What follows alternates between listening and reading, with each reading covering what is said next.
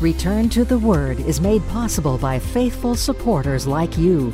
Find out more at Return To The Word dot com.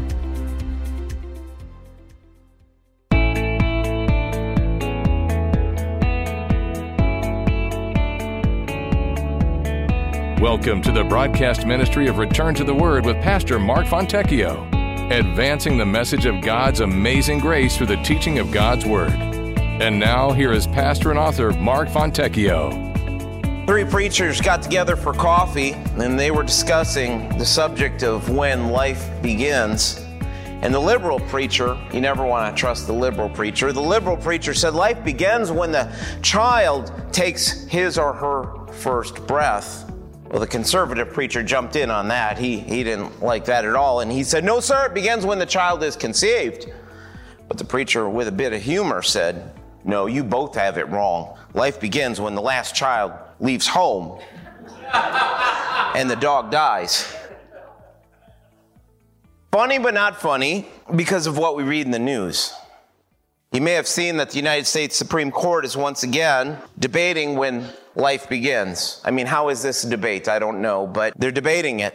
And liberal Justice Sonia Sotomayor, if you saw her comment, she made the very disgusting comment, disgusting comment, comparing a child in the womb to someone who is brain dead.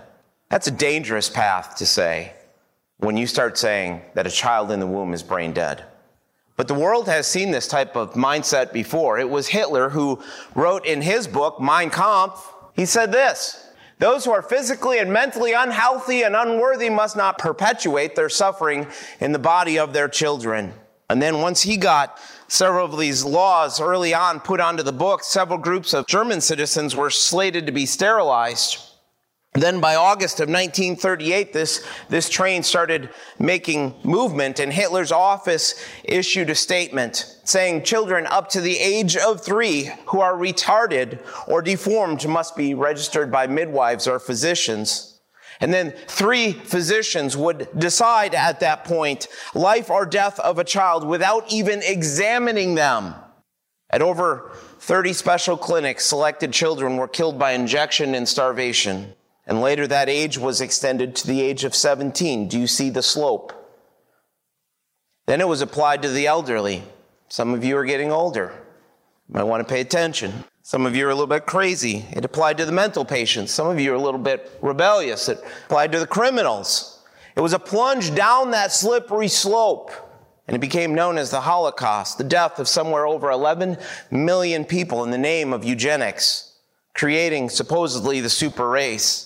Their life, when appraised, just wasn't of enough high quality. So six million Jews are dead and five million more killed because of race, political reasons, or maybe their behavior. One million of those were, that were killed were children. One million were children. Now, if you think this could never happen in this country, you're deceived. You're wrong because it already has. It already has happened here.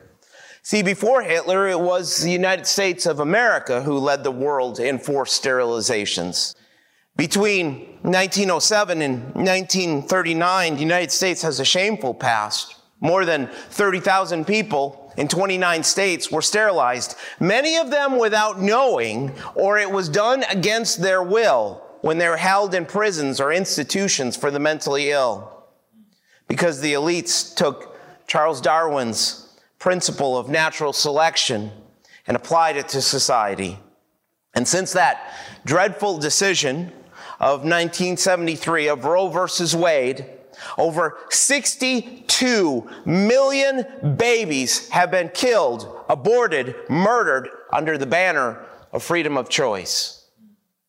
Don't tell me God bless the United States. I'm a patriot. I love my country, but I'm not going to say God bless the United States in this church. Because sixty-two million babies have been murdered. We live in a genocide right now. It's disgusting.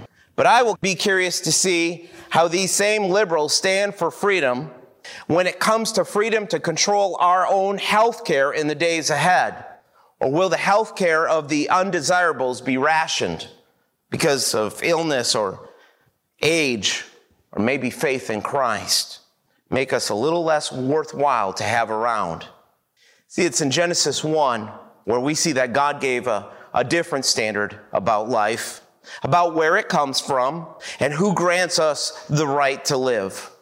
See, the freedom to live, the freedom, the very basic freedom to live is under attack in this country and all around the world. And it is the most basic right given to us by a God in heaven. And if it is not for this that you can stand, I don't know what you're standing for. You've been deceived. You're deceiving yourself into following demonic deception. Didn't David say this in Psalm one thirty-nine to God? He said, "For you formed my inward parts. You covered me in my mother's womb. I will praise you, for I am fearfully and wonderfully made." See, that should end it for the Christian on the subject of abortion. That ends it. We're done. Join me this morning in Genesis one, where we learn of where the right to life first came from. And we're going to start with verse twenty. We have a great text. "Then God said, let the waters abound with abundance of living creatures, and let birds fly above the earth across the face of the firmament of the heavens. So God created great sea creatures and every living thing that moves, with which the waters abounded according to their kind, and every winged bird according to its kind. And God saw that it was good." Now, evolutionists have everything backwards and mixed up. They're confused in their own minds. They claim that the reptiles became birds. The Bible says God made the birds to fly right from the beginning. Controlled flight. You guys that work on planes, you know more about this than I will ever know. But controlled flight is something that man has only been able to replicate with machines for a little over one hundred years. God created animals with the ability to fly on day five of creation. Controlled flight takes a lot of things. The main surfaces need to be balanced out. Typically, there's a tail, something that can change the direction of the flying machine. There must be some sort of control to coordinate the direction and the speed of the flight. It is incredibly complex and could not have come about by a series of random mutations and natural selection. Now, the Wright brothers, they figured this out. For controlled flight, you need the correct wing shape to give lower air pressure on the upper surface. You need a large enough wing to support the weight to get it airborne. And you need something to propel yourself. You need some way to make it go, and a way to change speed and direction. Well, birds, insects, and bats, see, they, they all have this. And even extinct reptiles called pterosaurs, they have mastered flight right from day five of creation. But each class of creature is different. Bird wings are made of feathers. Let's think this through. They're made of feathers. And insect wings, they have membranes. And bat wings use skin spread out over a skeleton. So if evolution was true, all these random mutations would have had to happen three separate times. Once for the birds, once for insects, and once for bats, in order for them all to be able to fly. But then why hasn't it happened again? Why has nobody ever seen something like that happen? Look at what God did in Genesis. This is absolutely great.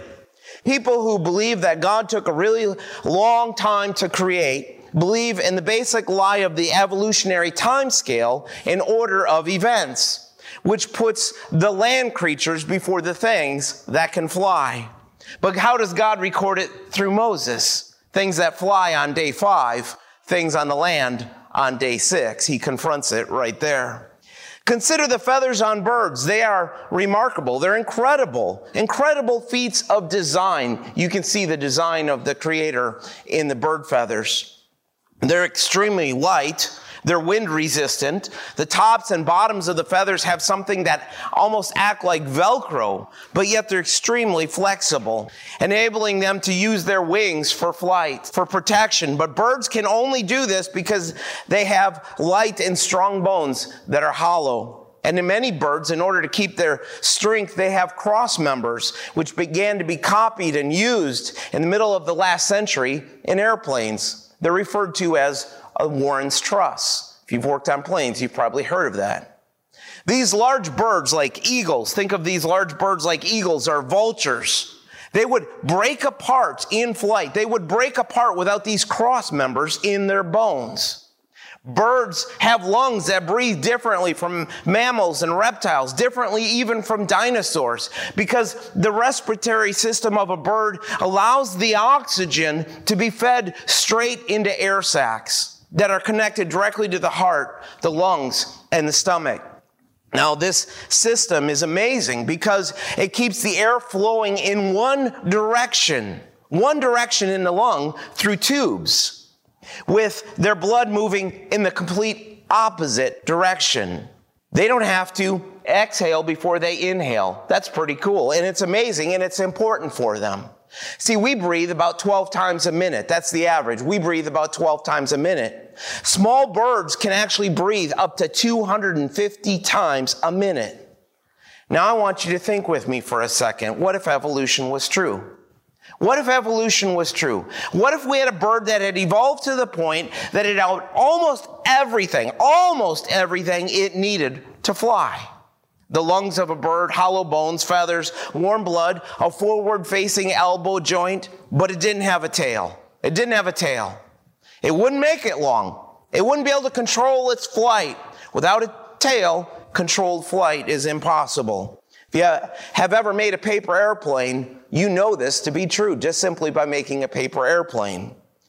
All of these aspects of the bird are controlled by a nervous system in the brain, pre-programmed by God to allow them to know how to do this. You need a complete bird in order to have flight, which we did on day five of creation. Day five was the day that God created the creatures that live in the water and in the air. Now, the King James missteps in verse twenty by saying, "Let the waters bring forth." The waters didn't do anything. That's not what the text says. The waters didn't do anything on their own. It was God who did it. It should be, as the New King James records, "Let the waters abound with an abundance of living creatures." God spoke it into existence. God created the fish, the whales, the dolphins. All of these were created on the same day because they swim in the sea. But whales and dolphins are mammals, not fish. They're, they're mammals. So how do they live underneath the water? Good question. Well, here's what God did.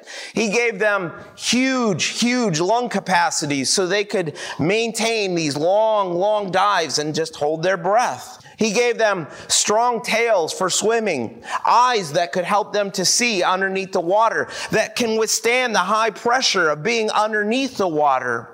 Ears that can pick up noise underneath the water, but again, being protected from high pressure. They didn't evolve on land. God put them in the water and designed them this way. In Genesis, we learn the command was given by God, and immediately the waters of the earth were filled with all kinds of creatures that were able to swim. God created sea creatures, not just great whales, as the old King James says. That's, again, not the meaning in the Hebrew. Notice the statements in verse twenty-one, that these creatures in the air and in the sea reproduced after their kind, meaning they didn't evolve. They didn't change into different kinds. It's a direct contradiction to the idea that God used evolution to create.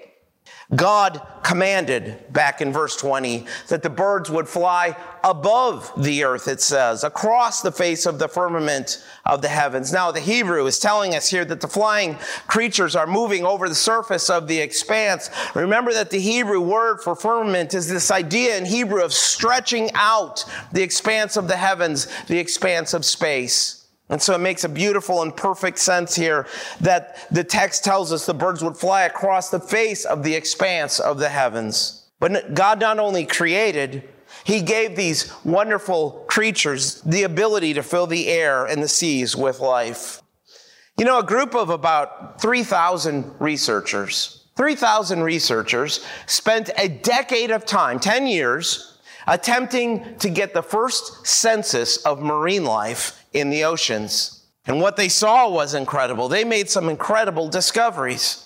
six thousand new species that we didn't even know existed, all made after their own kind, as Genesis declares, bringing the known marine species to two hundred fifty thousand.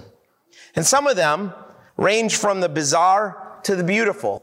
like these six hundred year old tube worms, tube worms. Herring that swim in formations as large as Manhattan itself. The Yeti crab, which has long claws that look like fur mittens. Crazy looking. A jellyfish that looks like it has a Darth Vader helmet on. Come on, it does. Tell me it doesn't. And there's a different jellyfish they discovered that uses lights to scream for help. These scientists who worked closely with the project reported that they were constantly surprised and stunned by the diversity and the abundance and the beauty of what we would call God's creation. One of the vice chairs for the project said this. He said, "Life astonished everywhere we looked. The discoveries of the new species and the habitats both advanced science and inspired artists with their extraordinary beauty." And another May scientist said this, "The most surprising thing was the beauty. Our eyes popped out of our heads in front of this beauty." And even to this, they said that twenty percent of the ocean has yet to be explored.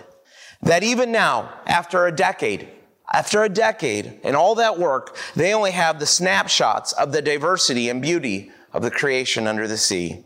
Now, I'll say this, isn't it amazing that when researchers spend billions and billions of dollars looking in space for intelligent life, they never find it. But when they spend the time to look where God says he put the life, they find it. They find it.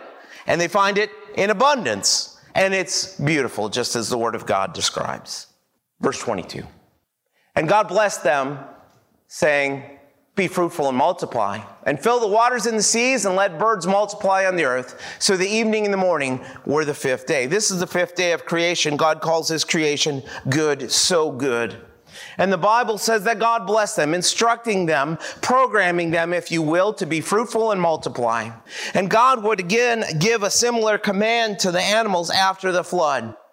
This is the first time the Bible says that God blessed. The first time that God says he blessed. And it is used of the fish in the sea and the birds in the air, teaching us the ability to procreate is a blessing. It's a blessing that comes from God. He didn't say this to the plant life, did he? If you remember from our studies, he didn't say that about the plants, telling us that there's a difference between plant life and the created animals. Evolution says that marine life came first, then land plants, and later birds. God says, no, not so fast. The plants came first, then marine life, and birds all on the same day. Here comes day six of creation, starting with verse twenty-four. "Then God said, let the earth bring forth the living creature according to its kind, cattle and creeping thing, and the beasts of the earth, each according to its kind, and it was so. And God made the beasts of the earth according to its kind, cattle according to its kind, and everything that creeps on the earth according to its kind. And God saw that it was good." Now, on day six, God created the land animals, everything from dogs to dinosaurs. You may have noticed I just said nothing about cats. Nothing. Not sure how they got there. This includes the behemoth of Job forty. This includes that even. Said to have a tail like a large cedar tree. Dinosaurs were created on day six of creation, not millions of years ago. This fits everything we find left over from these big creatures. The blood cells and D N A left over from dinosaur bones, these things could not have survived sixty-five million years, which is when evolutionists say dinosaurs became extinct. But they absolutely fit the evidence of a young Earth. Notice the wording of verse twenty-four. "Let the earth bring forth the living creation according to its," what? "Kind." See, the text is very, very specific here. God caused the animals to come out of the earth. God could have created them out of nothing, but he didn't do that this time. And we learned that God made the animals into two categories, cattle and creeping thing. Now, cattle includes the domesticated animals like sheep, creeping things. You might be thinking about insects, but that's not what the text is saying. That's not what it means. It's reptiles and amphibians and things like frogs. And then beasts of the earth. Well, these are the animals that could not be domesticated. This would include the dinosaurs. But remember, at this point in the creation, they were all vegetarian. Verse thirty is going to show us this. It surprises a lot of people, and it surprises me that it surprises so many people, but it surprises a lot of people that the Bible shows dinosaurs and mankind actually lived at the same time. I alluded to this before, but take a look at Job forty, where God told Job this. He said, now, look now at the behemoth, which I made along with you. He eats grass like an ox. See now, his strength is in his hips, and his power is in his stomach muscles. He moves his tail like a cedar. The sinews of his thighs are tightly knit. Behemoth here is just a transliteration from the Hebrew, referring here to a single animal. But interesting in the Hebrew how it's written, because it's written in a plural form to give us an understanding of the size of this animal. He was the beast of the beasts. And God reminded Job that he formed the behemoth along with him, referring to the fact that God made humans and beasts both on day six. It's a remarkable description here of this behemoth, a grass-eating land animal. And then later on in verse nineteen, it's described as the chief of God's works, which his tail like is, is like a tall cedar, it says, which is the largest tree in the Middle East. Sounds a lot like a dinosaur to me. Specifically, it's probably a reference to this guy, what is known today as the sauropod. They have found some of the skulls of these sauropods, and they have discovered that they have really small teeth. Why? For stripping vegetation. For stripping vegetation. They did a C T scan on these teeth and discovered that some of these sauropods would regrow teeth every few months. Isn't that kind of interesting? Some of them, not all of them, but some of them would have up to nine backup teeth in their jaws, with spare teeth just lined up in the sockets, ready to come out and be used, ready for when they're needed. Sounds like a creator kind of maybe put them there and made this possible, doesn't it?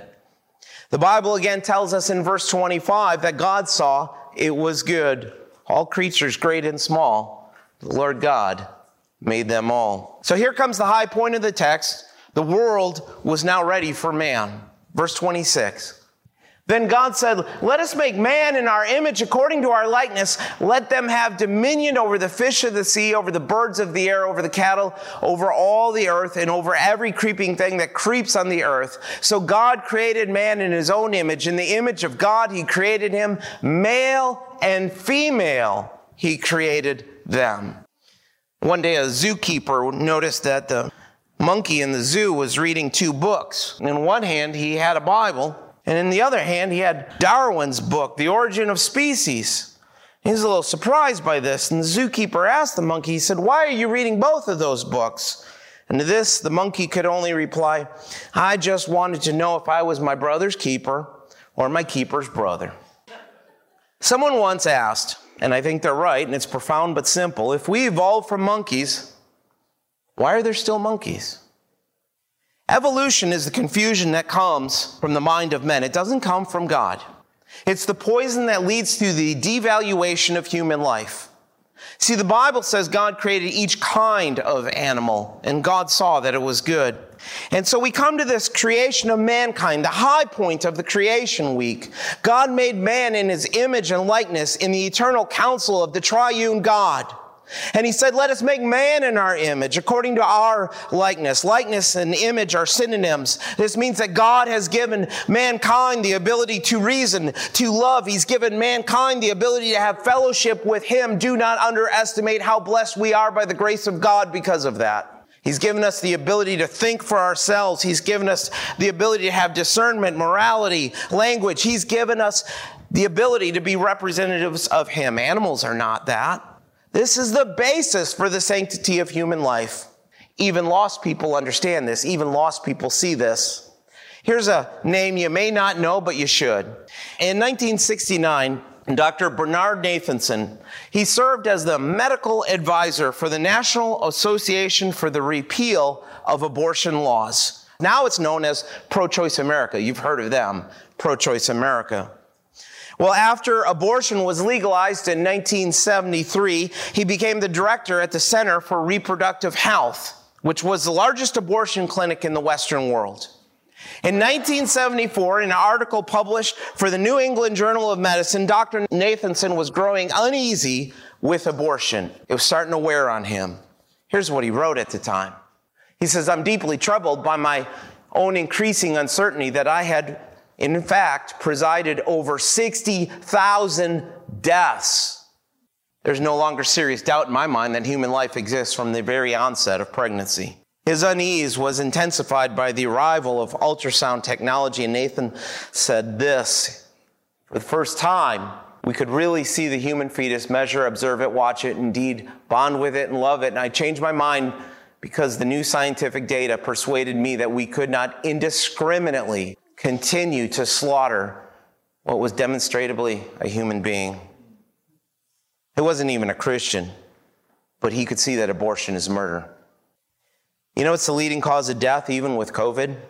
People are freaking out about COVID, freak out about abortion.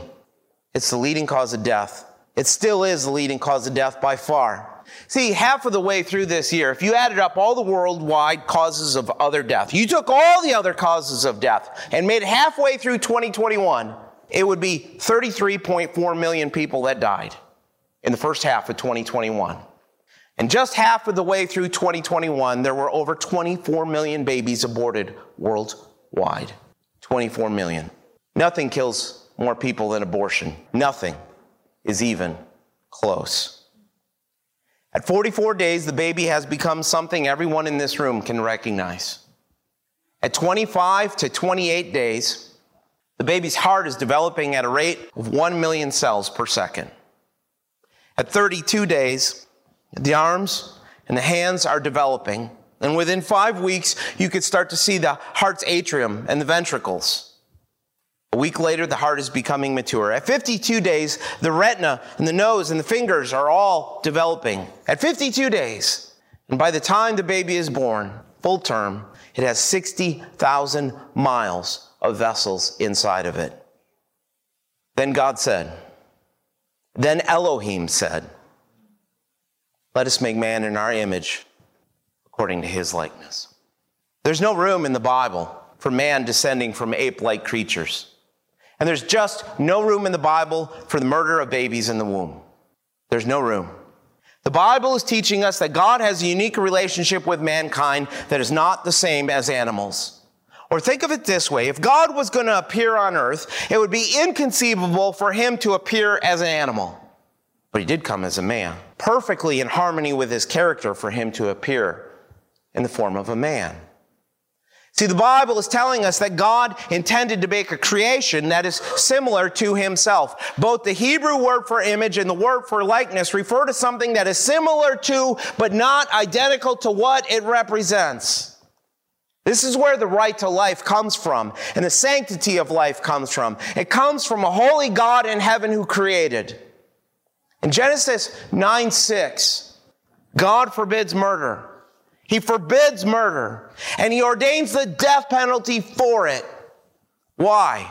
Well, he tells us, for in the image of God, he made man. That's why. And even in James, when he warns of the danger of the tongue, he said this, with it we bless our God and Father, and with it we curse men who have been made in the similitude of God.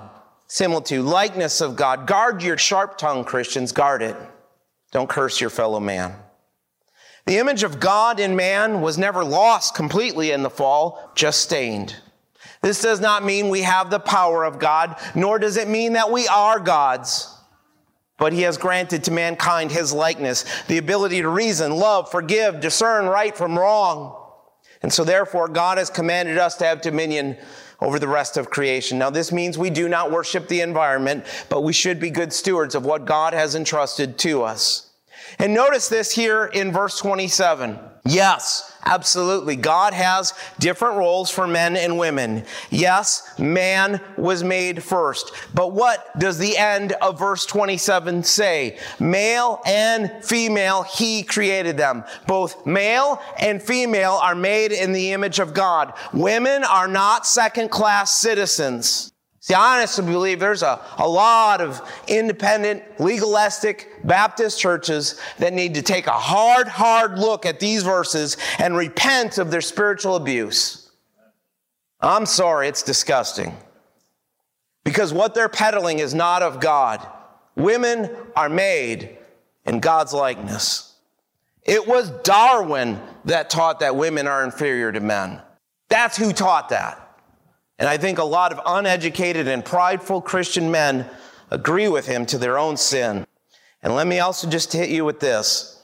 Genesis one should eliminate once and for all any idea that one color of skin is better than the other. We all came from Adam and Eve.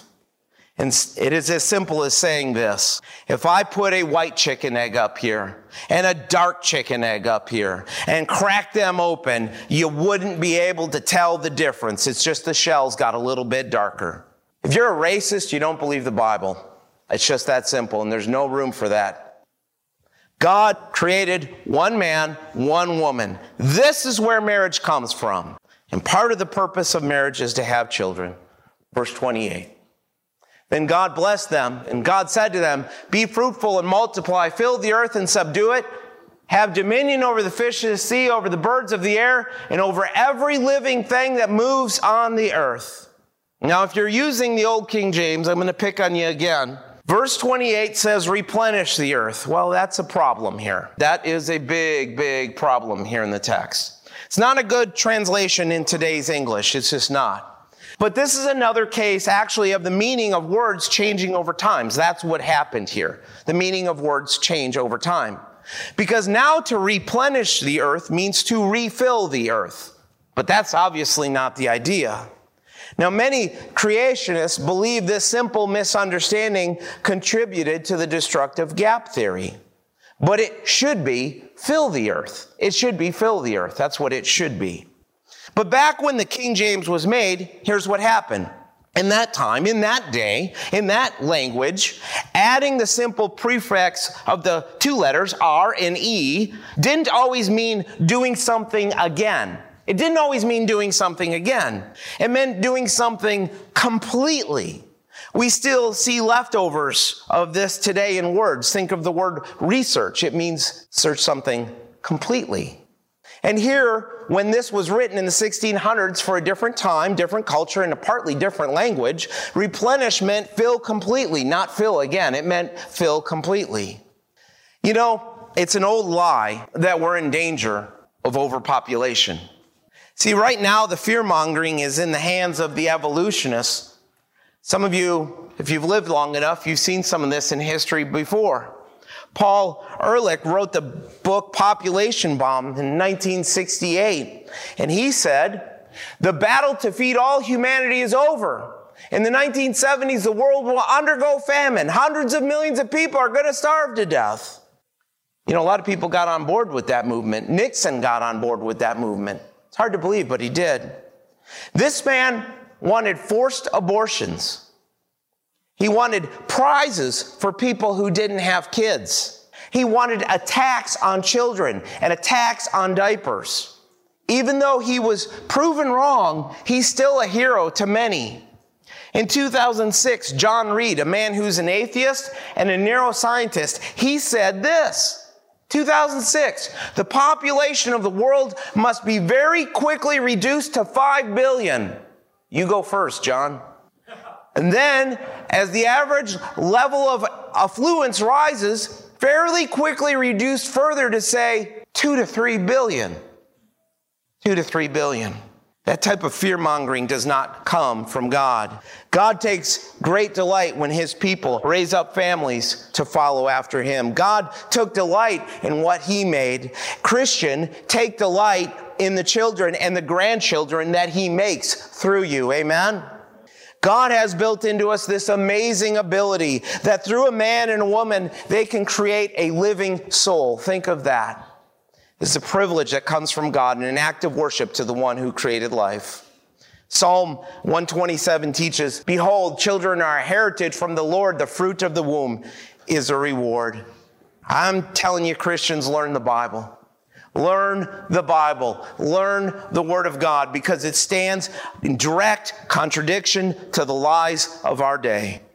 Genesis eight twenty-two makes a promise to us, doesn't it? It makes a great promise.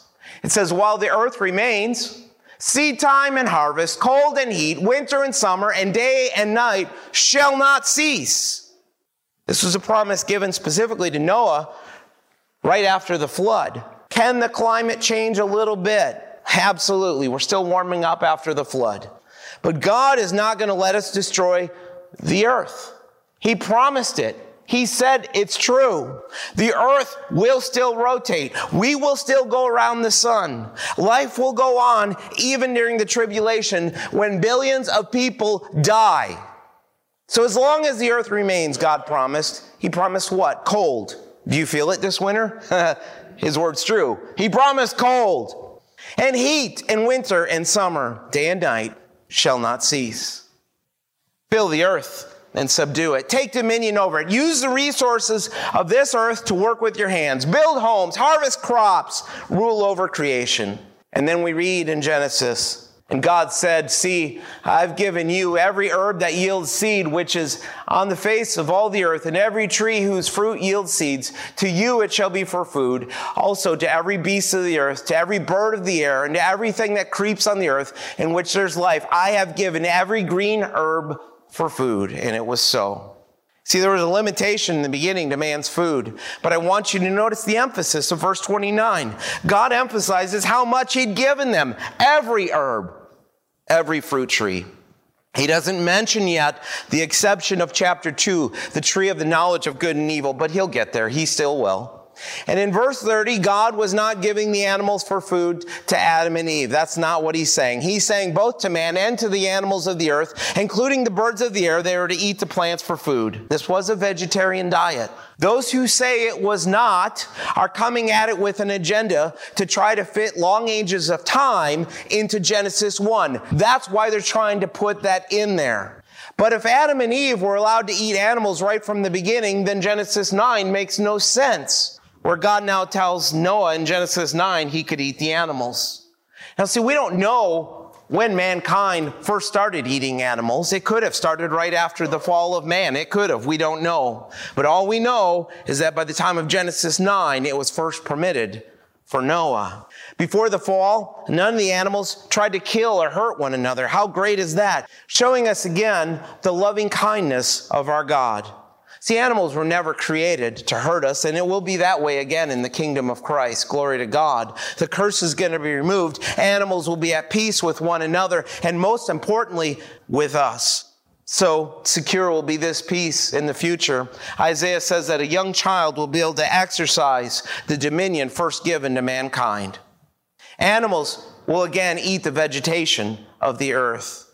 This is the type of perfect creation that existed in Genesis chapter one, which is why we learn in verse thirty-one, then God saw everything that he had made, and indeed it was very good. Notice that, very good.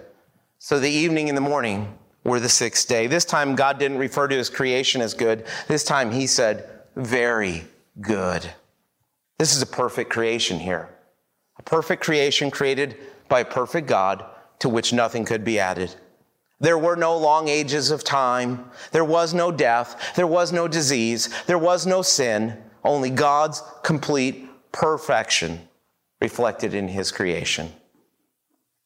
History tells of a young little boy named George Patton, eight years old. He told his friends in school that in eighteen sixty, he had met the brand new president, Abraham Lincoln. Could you imagine the ridicule of the other kids? Did not.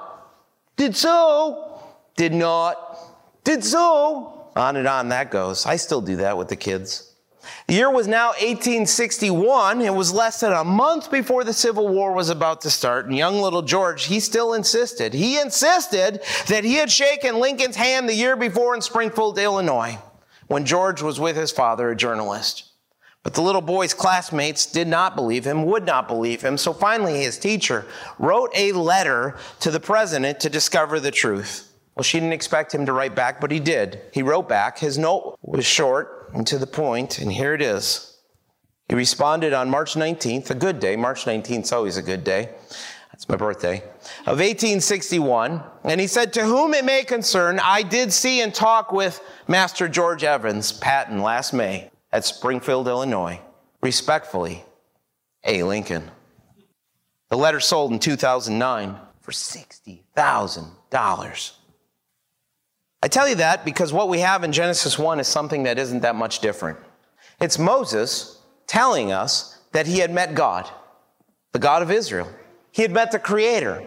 This God had led the people out of Egypt. This God had written a letter authenticating his message, authenticating his creation. This letter is slightly longer than Lincoln's letter, and plenty of people doubt it. Many people doubt it. But one day they will be proven wrong just the same, because everything in this letter shows the handwriting of our Creator. So I'm telling you this morning this: learn to trust Genesis at face value. Learn to trust the words. Learn to let God define your identity. Let Him define what marriage looks like. Let Him define what life looks like. Let Him define what is good. And Christian, let Him define your worth. And let Him tell us in His letter how He did it, how He created. Because creation is foundational. Creation points to a Creator, to His design, His love, and His power. Child of God, you are fearfully and wonderfully made. Read His letter, trust His letter, and get to know the God who knows you by name. Return to the Word Ministries is committed to teaching the full counsel of God's Word and the gospel of Jesus Christ. For more about our ministry, please visit Return To The Word dot com. Return to the Word is a faith ministry. This means we freely distribute the teaching of the Word of God over the air and online. We do this without charge. If you feel led to support the ministry with a donation to help cover these costs, you may do so on our website, Return To The Word dot com, or by mailing a donation to Return to the Word, P O Box eight seven nine two five nine, Wasilla, Alaska nine nine six eight seven. Thanks for listening, and we pray that the Word of God will be a lamp unto your feet and a light unto your path. Join us next time for another edition of Return to the Word.